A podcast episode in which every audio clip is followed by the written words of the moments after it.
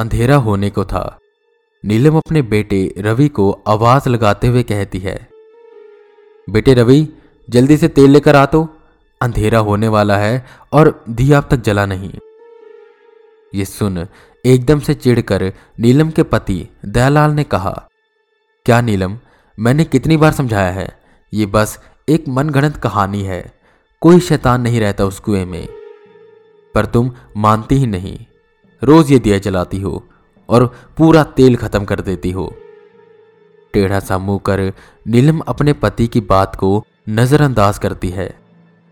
रवि तेल लेकर आ जाता है और नीलम उसे एक मिट्टी के दिए में डालती है।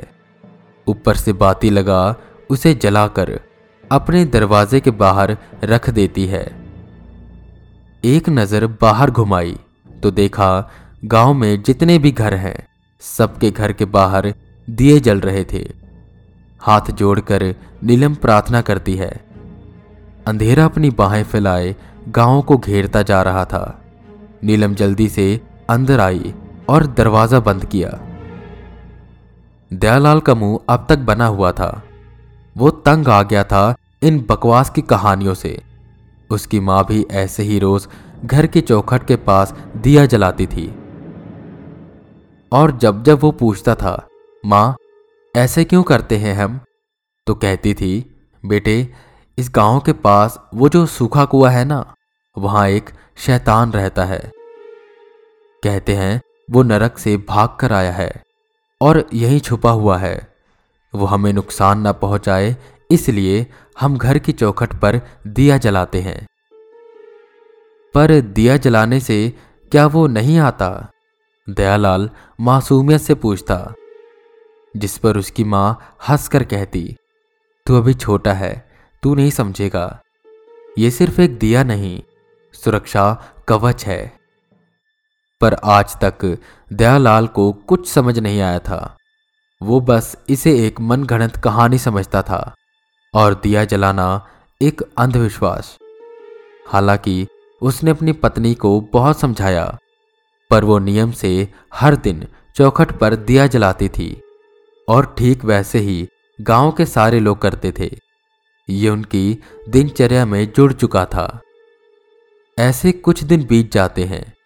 सर्दियों का महीना था। सर्द हवाएँ चल रही थी। नीलम जंगल से लकड़ियाँ लेकर घर की ओर आ रही थी। कि उसे रास्ते में वो कुआँ नज़र आया। अपने आसपास एक मनहूसियत सी बटोरे। वो कुआँ हमेशा की तरह सुनसान था। इंसान तो दूर की बात, वहाँ एक कीड़ा भी भटकता नहीं था। हर एक जीव के अंदर उसका एक डर था। और डर होना जायज़ भी था, क्योंकि वहाँ कुछ ऐसा था, जिससे दूर रहना ही बेहतर है। खैर, नीलम वहाँ से गुजर रही थी। कि उसे एक अजीब सी ठंडक का एहसास हुआ। यह ठंडक बहुत अलग सी थी। वो सर्द हवाएँ, अब सर्द हवाएँ नहीं, बल्कि ऐसे लग रही थी कि ना जाने कितनी ही रूहें उस कुएँ के आसपास चक्कर लगा रही है। बार बार एक अजीब सी छुअन का एहसास नीलम को हो रहा था। नीलम ने कदम तेज किए और वहाँ से निकली, पर घर जाते ही उसकी तबीयत खराब हो गई। वो समझ गई कि यह काम उसी कुएँ का है। आज कुछ ज़्यादा ही नकारात्मक चीज़ों का एहसास हो रहा था। सिर्फ़ उसे नहीं, बल्कि गाँव के सभी लोगों को। आज अमावस्या की रात थी। नीलम उठ नहीं पा रही थी। उसकी तबीयत ज़्यादा खराब हो चुकी थी। रवि उसके लिए दवाइयाँ ले आया। उन्हें लगा आम बुखार होगा, पर बात शायद कुछ और थी। शाम तक भी जब नीलम ठीक ना हुई तो सबको चिंता होने लगी।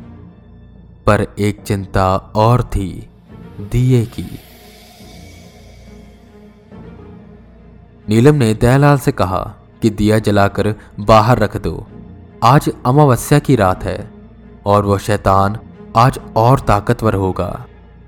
पहले तो दयालाल ने ना में जवाब दिया, पर फिर कहा, ठीक है, मैं रख देता हूँ। अभी रात हुई नहीं थी, पर अंधेरा बाहर इतना था कि अपने से कुछ दूरी पर खड़ा कोई शख्स दिखाई भी ना दे। दयालाल अपने रेडियो पर गाने सुन रहा था। नीलम दवाई खाकर सो चुकी थी। और रवि अपनी पढ़ाई कर रहा था। सबके घर के बाहर दिए जल चुके थे, सिवाय नीलम के घर के। रेडियो पर बजते किशोर कुमार के गाने दयालाल को एक अलग ही दुनिया में ले गए थे, जिसमें वो ये भी भूल गया कि उसे दिया जलाना था। रात को सब खाना खाकर सोने के लिए चले गए।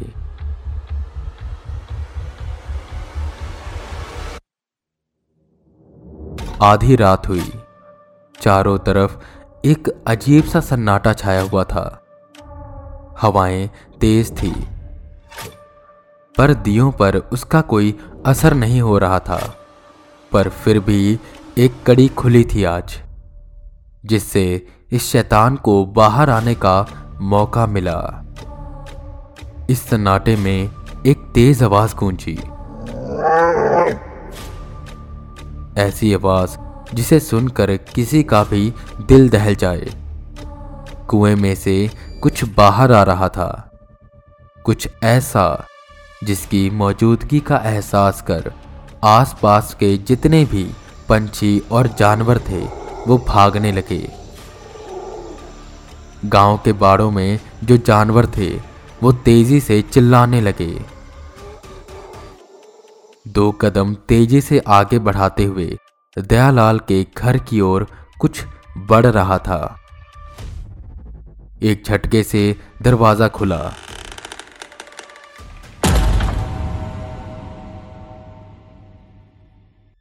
जिसे सुन नीलम का दिल तेज़ी से धड़कने लगा। उसने खटिए से उठते हुए दरवाजे की ओर नज़र दौड़ाई। वो खुला हुआ था और उसके घर के बाहर कोई दिया नहीं जल रहा था। ये देख नीलम का दिल धक्क से होकर रह गया। दयालाल आँखें मलते हुए उठा और नीलम को देखने लगा, जो एक टक दरवाजे की ओर देख रही थी। माथे पर बने शिकन फूलती साँसें ये साफ़ साफ़ बता रही थी कि वो बेहद डरी हुई है। क्या हुआ नीलम? दयालाल ने पूछा, जिस पर रोते हुए नीलम ने कहा आपने दिया नहीं जलाया था ना? दयालाल को एकदम से याद आया कि वो दिया जलाना भूल गया। पर उसकी फ़िक्र दयालाल के चेहरे पर दिख नहीं रही थी। दयालाल ने कहा, कोई बात नहीं, कोई शैतान नहीं आएगा। डरो मत तुम और सो जाओ। आएगा नहीं, वो आ चुका है। नीलम ने डरते हुए कहा इससे पहले कि दयालाल कुछ समझता, एकदम से तेज आवाज़ पूरे गाँव में गूंजी। जिसे सुन सबके दिल दहक गए। दयालाल भागते हुए रवि के कमरे में गया। वहाँ रवि नहीं था। नीलम का रो रो कर बुरा हाल हुआ पड़ा था। दयालाल घर से बाहर निकला और रवि का नाम चिल्लाते हुए उसे ढूँढने लगा। नीलम भी हल्के हल्के कदमों से आगे बढ़कर उसे ढूंढ रही थी। गाँव के सभी लोग यह सुन रहे थे, पर किसी की हिम्मत नहीं थी कि वो दरवाज़ा खोल दे क्योंकि वो आवाज़ उन्होंने भी सुनी थी। सब जगह ढूंढ जब दोनों थक गए तो आखिर में वो कुएँ की ओर जाने लगे। दिल उनका तेज़ी से धक धक कर रहा था, हाथ में लालटेम लिए वो जैसे ही कुएँ के पास पहुँचे कि उन्होंने देखा, रवि उसी कुएँ के पास उगे एक सूखे पेड़ के नीचे बेहोशी की हालत में पड़ा है। उन्होंने उसे उठाया और जल्दी से घर लेकर आए। मुँह पर पानी के छींटे मार उसे होश में लाया गया। होश में आते ही वो बैठा। दयालाल और नीलम ने पूछा कि तू वहाँ पहुँचा कैसे? जिस पर वो कुछ ना बोला। बस हँसते हुए कहने लगा, मुझे मीट खाना है।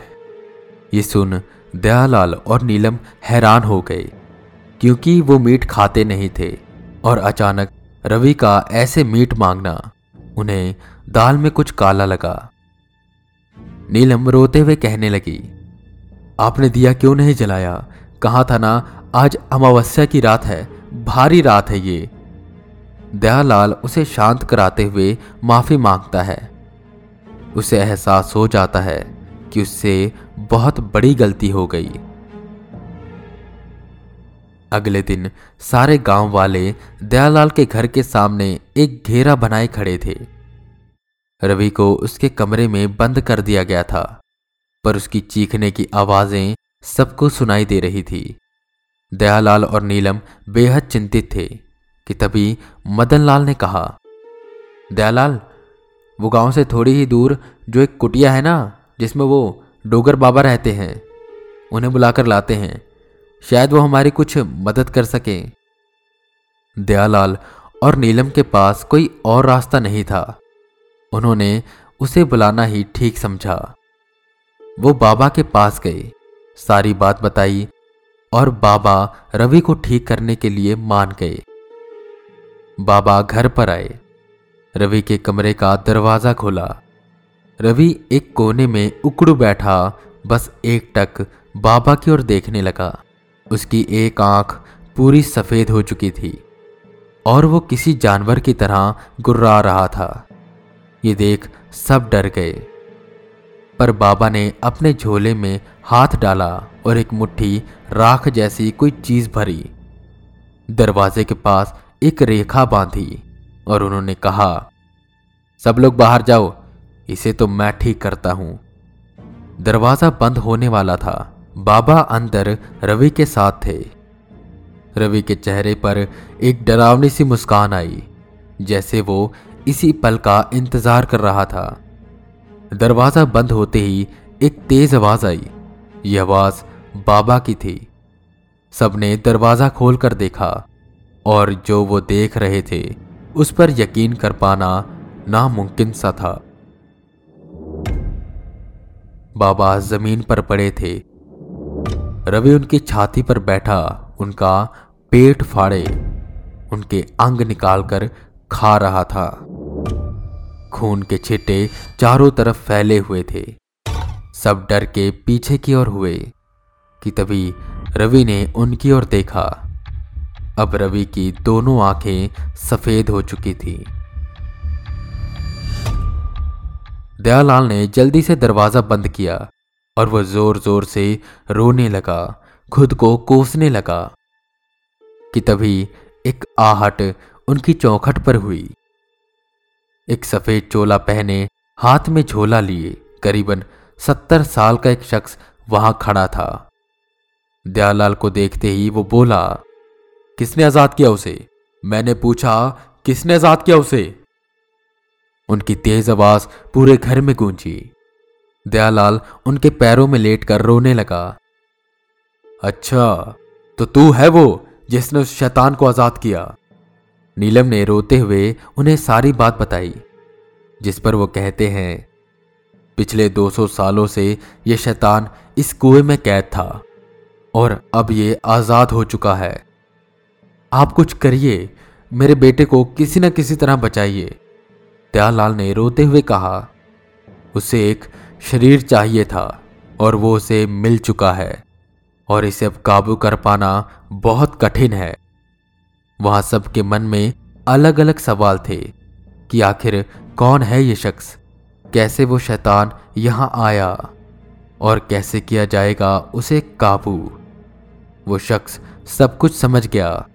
और वो वहीं पड़ी कुर्सी पर बैठते हुए बोला, मैं कौन हूँ? ये जानना तुम्हारे लिए ज़रूरी नहीं। बस इतना जान लो कि हमारे परिवार ने ही उस शैतान को रोका था। कहते हैं कि नरक से कभी कभी कुछ शक्तियाँ आज़ाद हो जाती हैं और वहाँ से भागकर इस दुनिया में आ जाती हैं। और जब नरक के रखवालों को ये पता लगता है तो वो उसे ले जाते हैं। पर पता नहीं कैसे यह शैतान उन्हें चकमा देने में कामयाब रहा और इसी कुएँ में छुपा रहा। रात के समय यह बाहर निकलता और जानवरों को खाकर अपना पेट भरता। पर जब धीरे धीरे आसपास के सब जानवर खत्म हो गए तो वो इंसानों को खाने लगा। जब इसका आतंक बढ़ा तो मेरे दादा के दादा, जो कि बहुत विद्वान थे, उन्होंने इसे काबू किया और कुएँ में ही बंद कर दिया। और तब सबको कहा कि अपने घर की चौखट पर रोज अंधेरा होने से पहले एक दिया जलाना, जो कि एक सुरक्षा कवच बनाएगी, जो इसे उसी कुएँ में रोक कर रखेगी। पर आपने दिया ना जलाकर उसे आज़ाद कर दिया। और वो अब आपके बेटे के शरीर में आकर अपनी सारी ख्वाहिशें पूरी कर रहा है। आप तो उसे काबू कर सकते हैं ना?